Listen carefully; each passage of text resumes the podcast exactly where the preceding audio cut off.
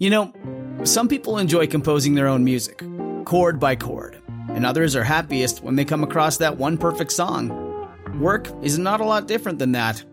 Whether you prefer building your own workflow or using a pre made template, with Monday.com, you and the team can work in a way that's comfortable for everyone. Tap the banner to go to Monday.com and build your own amazing workflow or find an awesome template. No judgment.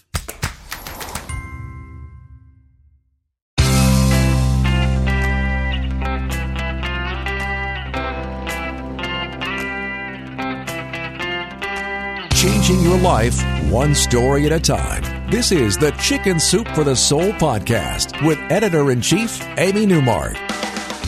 Hey, it's Amy Newmark with your daily dose of Chicken Soup for the Soul inspiration to make you simply happy. It's Wow Wednesday, and I'm going to share a story that will give you the courage to act on your premonitions. The story is called Saving Reese, and it was published last year in Chicken Soup for the Soul Dreams and Premonitions, which is a book I know I talk about all the time but it's for a reason. There happen to be a lot of stories in there that I really like. So, in this story, our heroine, Cheryl, heard her daughter shouting, Uncle Reese is dead! Uncle Reese is dead! And then Cheryl woke up and saw that it was 6 a.m. and her alarm clock had just gone off and it was playing some random song. And Cheryl couldn't understand why she would have imagined her brother dying. So she shrugged it off and she went to work but then the next morning it happened again. Cheryl heard her daughter yelling, Uncle Reese is dead! Uncle Reese is dead! She woke up in a panic this time, and the alarm clock hadn't even gone off. Cheryl had a vision of her brother lying in a black void with red on his chest. She assumed that the red was blood. And she said it didn't feel like a dream, it really felt real. She felt an urgent need to call her brother, but would he think she was crazy? She decided not to call him because she didn't want him to think she was silly. But then she thought, no, if anything happens and I didn't warn him, I would never forgive myself. So she called him at work. She was pretty upset and she told him about her dream or vision or premonition or whatever it was. Cheryl knew that her brother was always trying to be the hero at work. He was the head of the produce department at a supermarket, and he was the guy who was always catching shoplifters and sometimes he had close calls with the people he caught. Cheryl viewed her brother as a kind of stuntman or police officer, way more than the head of the produce department at a supermarket, and she worried about all these undue risks that he was taking. She told him not to be a hero and to think of his wife and three daughters before he did anything rash the next time he tried to stop a crime in the store. But she spent the rest of the day worrying about him.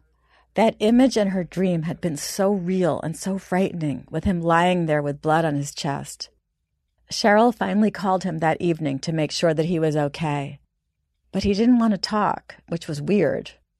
Cheryl pressed him. Why don't you want to talk? Had something happened? And then Reese, reluctantly, told her.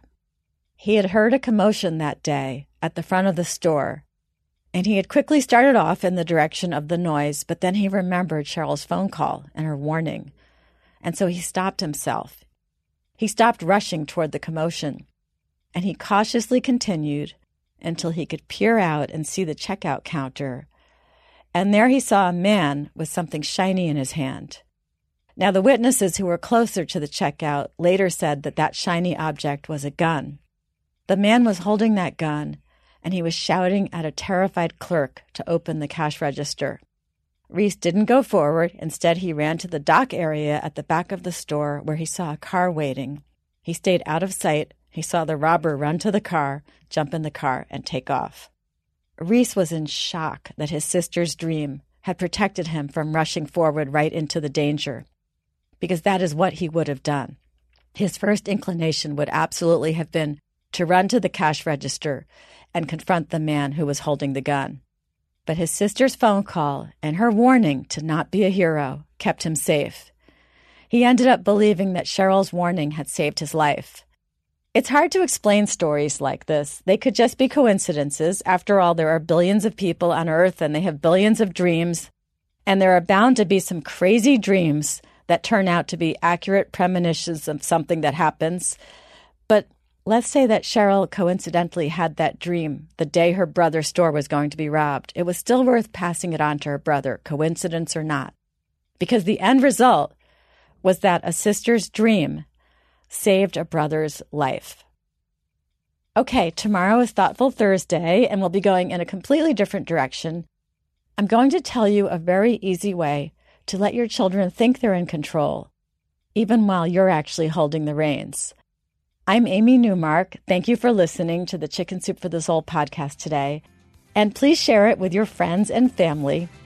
Now, if you'd like to learn more about Chicken Soup for the Soul dreams and premonitions, please go to our website, chickensoup.com. And please go to your favorite social media platform and check out hashtag Simply Happy Project for a different, easy tip on how to be happier every single day this month.